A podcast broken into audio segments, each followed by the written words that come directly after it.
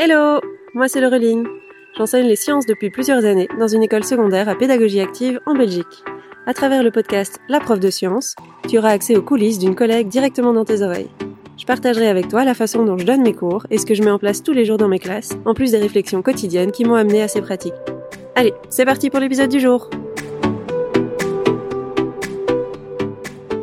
Hello les profs Alors, est-ce que tu es plutôt visuel, auditif ou kinesthésique Et tes élèves, ils ont majoritairement quel style d'apprentissage?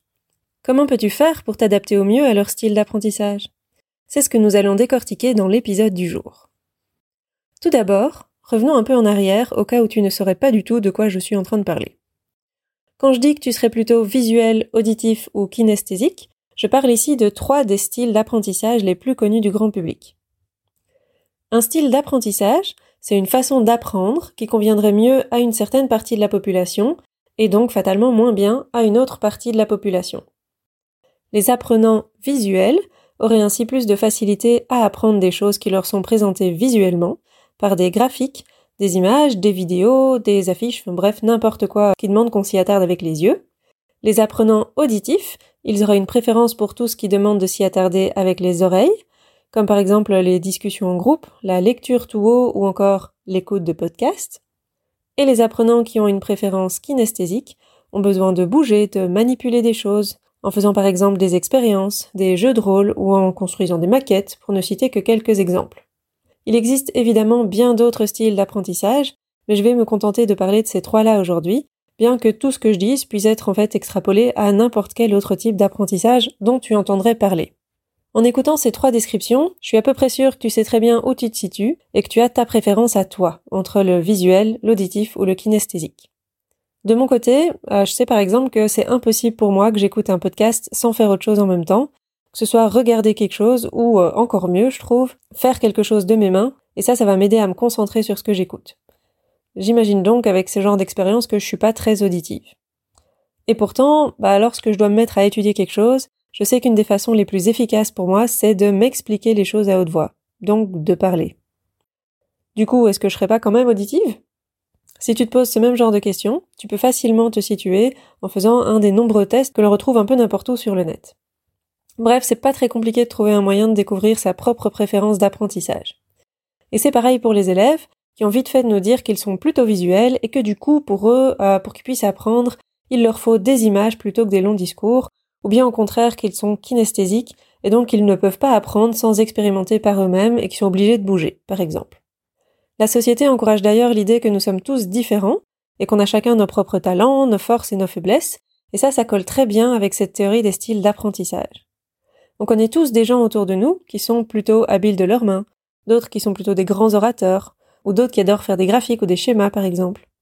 Il est donc tout naturel de vouloir classer les gens en fonction de leurs habiletés naturelles, et par extrapolation on peut alors se dire que si on est doué de ses mains, bah peut-être qu'on apprendra mieux avec ses mains. La théorie des styles d'apprentissage, elle semble donc parfaitement collée avec tout ça. Cette catégorisation des préférences des élèves tombe d'ailleurs très très bien en cette période où on nous encourage à différencier les apprentissages pour que chaque élève puisse exploiter au mieux son potentiel et du coup apprendre de la meilleure manière qui soit pour lui. C'est donc une aubaine pour le monde éducatif qui s'est déjà rué sur cette idée pour développer des méthodes spécifiques qui seraient basées sur euh, tel style d'apprentissage ou tel autre style d'apprentissage. Tu peux par exemple trouver une méthode spécifique pour les auditifs ou bien une méthode magique pour améliorer les résultats des kinesthésiques. Alors tout ça, ça a l'air super, mais est-ce qu'on se poserait pas une question d'abord? Est-ce que ces styles d'apprentissage, ils sont fondés scientifiquement? Est-il réellement bénéfique pour l'apprentissage des élèves de leur enseigner en fonction de leur style de préférence? Une étude réalisée auprès de 400 profs en Angleterre et aux Pays-Bas montre en tout cas que plus de 90% des profs en sont convaincus, c'est-à-dire qu'ils pensent que l'apprentissage va être meilleur lorsqu'on enseigne aux élèves dans leur style de préférence. Voyons un petit peu ce que la science a à dire là-dessus. Tout d'abord, bah, il pourrait simplement y avoir une base biologique qui expliquerait les préférences d'apprentissage entre les élèves. Par exemple, on pourrait observer que le cerveau des élèves visuels va s'activer toujours beaucoup plus dans la zone visuelle du cerveau, et qu'au contraire, la zone auditive s'activerait beaucoup plus dans le cerveau des élèves auditifs. Ça serait assez logique si quelqu'un d'auditif apprend mieux quand il écoute des choses, le cerveau devrait plus travailler s'il apprend plus. Ce qu'on observe quand on fait l'expérience, c'est que, quel que soit le style de préférence, lorsqu'on regarde quelque chose, la zone visuelle du cerveau s'active, et lorsqu'on entend quelque chose, la zone auditive du cerveau s'active. Ce qui est assez logique, en fin de compte. Et il n'a absolument jamais été démontré que la zone visuelle était plus active chez une personne qui se dirait visuelle que chez une personne qui se dit auditive. Et de la même façon, la zone auditive va pas être plus active si on la compare chez quelqu'un qui se dit auditif que euh, par rapport à quelqu'un qui se dit visuel. Donc, il n'y a pas de preuve biologique de ces styles d'apprentissage. Mais s'il n'y a pas de preuve biologique, ça ne veut pas dire pour autant qu'un visuel ne pourrait pas mieux apprendre grâce à un enseignement visuel, ou qu'un auditif apprendrait pas mieux avec un enseignement auditif. Mais heureusement pour nous, il y a plein d'études qui ont été réalisées pour déterminer si c'est le cas. Cela permettra donc de faire la distinction entre le fait que quelqu'un peut avoir une préférence pour un style d'apprentissage, ce qui n'est pas du tout remis en question, puisque chacun peut tout à fait facilement identifier ce qu'il préfère faire, donc je préfère étudier en parlant, ou bien en écoutant, et donc je me considère comme auditif, ou bien au contraire, bah, je préfère utiliser des images, des schémas, et donc je me considère comme visuel. Mais c'est pas la même chose de dire que un enseignement dans notre style de préférence va mener à un meilleur apprentissage. Ce sont deux choses bien distinctes d'avoir une préférence et que l'apprentissage réalisé soit meilleur si on enseigne dans notre préférence. Et la théorie des styles d'apprentissage, elle veut expliquer justement que les apprentissages sont effectivement meilleurs lorsque l'apprentissage est réalisé dans le style préféré de l'apprenant. Et donc c'est ça qu'on va vraiment étudier par la suite. Pour confirmer cette hypothèse, il faudrait réaliser l'étude suivante. On va sélectionner un très grand nombre d'élèves dont on connaît la préférence d'apprentissage, et puis on va leur assigner au hasard une méthode d'apprentissage indépendamment de leur préférence à eux. Si on se limite à deux styles d'apprentissage juste pour simplifier l'explication ou simplifier l'expérience à faire, on aurait par exemple des visuels et des auditifs. Et il y aurait certains visuels qui vont apprendre avec un enseignement visuel, donc dans leur préférence, des auditifs qui vont apprendre dans leur préférence et donc avec un enseignement auditif, et aussi des visuels qui vont apprendre dans un enseignement auditif, donc qui n'a pas leur préférence, et des auditifs qui vont apprendre dans un enseignement visuel, donc qui n'a pas leur préférence non plus.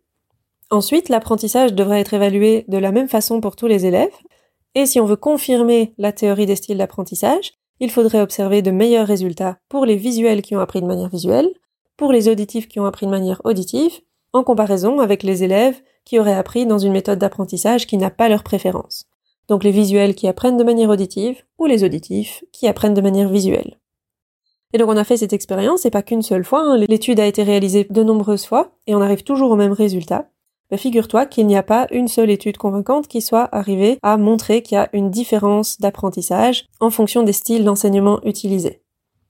Au contraire, il y a beaucoup d'études qui montrent que la correspondance entre la préférence d'apprentissage et la méthode d'apprentissage n'a absolument aucun effet sur la qualité de l'apprentissage. Autrement dit, il n'existe pas de preuve, ni biologique ni empirique, c'est-à-dire basée sur l'expérience, que l'enseignement basé sur les styles d'apprentissage soit efficace. Et au vu de l'énorme quantité d'études qui ont été réalisées sur le sujet, il devrait au moins y en avoir une qui confirme cette hypothèse, si jamais l'hypothèse était vraie. Donc, on peut affirmer avec une relative certitude que la théorie des styles d'apprentissage n'a pas de fondement scientifique. Ok, la science du coup n'appuie pas cette théorie. Mais les élèves, bah, ils ont bien des préférences. Alors quel mal il peut y avoir à leur donner cours en tenant compte de ces préférences, même s'il n'y a pas vraiment d'influence sur leur apprentissage? Si on a envie de leur faire plaisir, on peut après tout, non? Eh bien, c'est pas aussi simple que ça. Car le cerveau, il apprend mieux lorsqu'il y a plusieurs modes d'apprentissage qui sont combinés. On parle alors d'apprentissage multimodal, c'est-à-dire qu'il utilise plusieurs modes d'apprentissage. Une étude a par exemple montré que si on montre les lèvres de quelqu'un qui parle et qu'on entend la phrase dite par la personne simultanément, il y a une zone supplémentaire de notre cerveau qui va s'activer en comparaison à l'écoute seule de la phrase, où il y a uniquement la zone auditive du cerveau qui s'active, et aussi en comparaison à la visualisation seule de la phrase, où il y a uniquement la zone visuelle du cerveau qui s'active. Donc, l'utilisation simultanée de deux stimuli va activer une troisième zone en plus de la zone visuelle et de la zone auditive. Et une zone du cerveau qui s'active, bah, ce sont des réseaux neuronaux qui travaillent et donc l'apprentissage est favorisé. Ce qui veut donc dire que si on se limite à une seule méthode d'apprentissage, que ce soit la préférée de l'élève ou pas, c'est priver l'élève d'une possibilité supplémentaire d'apprendre grâce à l'apprentissage multimodal. Le développement de supports d'apprentissage visuel, auditif ou kinesthésique n'est donc absolument pas à mettre à la poubelle, mais il doit impérativement être utilisé de manière combinée pour tous les élèves, et surtout pas de manière différenciée en fonction de la préférence de l'élève. Si tu donnes un support sous forme de texte à tes élèves, ajoute-y des images dont les informations seront redondantes par rapport au texte. Ajoute un lien vers une vidéo ou vers un audio que les élèves pourront regarder ou écouter. Si tu expliques quelque chose oralement, profites-en pour projeter également l'information de manière graphique au tableau. En bref, essaye de toujours combiner différentes méthodes d'apprentissage afin d'activer un maximum de zones du cerveau de tes élèves, ce qui aura pour conséquence de maximiser leur apprentissage. Alors je voulais te parler de tout ça aujourd'hui car j'entends vraiment régulièrement autour de moi des collègues parler de style d'apprentissage avec leurs élèves, et je vois souvent passer des publications sur les réseaux sociaux de profs qui sont pleins de bonne volonté et qui partagent des ressources qui sont basées sur les styles d'apprentissage.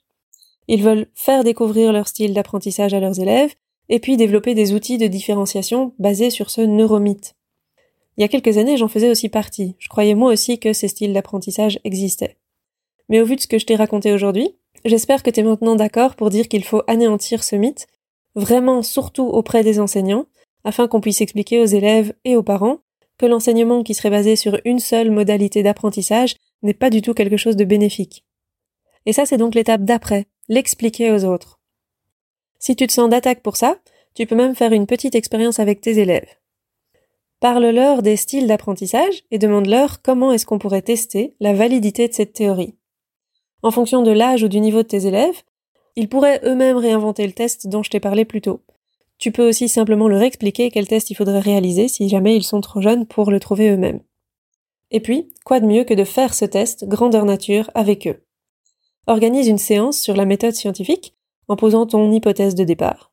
Donc par exemple, enseigner dans le style d'apprentissage préféré de l'élève va mener à de meilleurs résultats, tu peux le poser comme ça ou autrement. Et puis, vous réalisez l'expérience ensemble, avec toute la classe, ou avec plusieurs classes, c'est encore mieux. Et après l'expérience, vous analysez les résultats obtenus. Pour faire ce test, tu peux simplement leur demander de retenir euh, une dizaine de mots, que tu leur donnes soit en visuel, soit en auditif, donc tu divises la classe en deux groupes. Le support visuel va être une liste de 10 images, par exemple, et le support auditif, c'est toi qui vas lire les 10 mots. Et après cette expérience, tu peux même comparer leurs résultats en refaisant l'expérience, mais cette fois en proposant un apprentissage multimodal. Tu prends 10 autres mots, et tu montres l'image, le mot écrit, et tu le dis également en même temps. Et tu vas voir si ça marche mieux ou moins bien. C'est aussi l'occasion d'avoir une petite discussion pour que les élèves qui ont retenu tous les mots, ou presque tous les mots, expliquent aux autres comment ils ont fait. Alors pour faire tout ça, c'est quand même très important que tu te sentes à l'aise pour discuter des résultats, même s'ils ne sont pas parfaits. Car c'est une expérience sur un petit échantillon, donc peut-être que ça ne corroborera pas tout à fait les études scientifiques. Donc faut que tu te sentes à l'aise pour parler des biais potentiels d'une expérience qui serait menée à si petite échelle. Si jamais tu veux en apprendre plus sur ce neuromythe, mais également sur d'autres neuromythes courants en éducation, je te conseille l'excellent livre Les neurosciences en éducation, qui présente huit neuromythes, dont celui sur les styles d'apprentissage, avec les sources des différentes études scientifiques à l'appui. Pour conclure, si tu dois retenir une seule chose de cet épisode, c'est qu'il y a plein de méthodes d'apprentissage qui rendent l'apprentissage plus efficace. Mais les styles d'apprentissage n'en font pas partie. Merci d'avoir écouté cet épisode jusqu'au bout. J'espère qu'il t'a plu.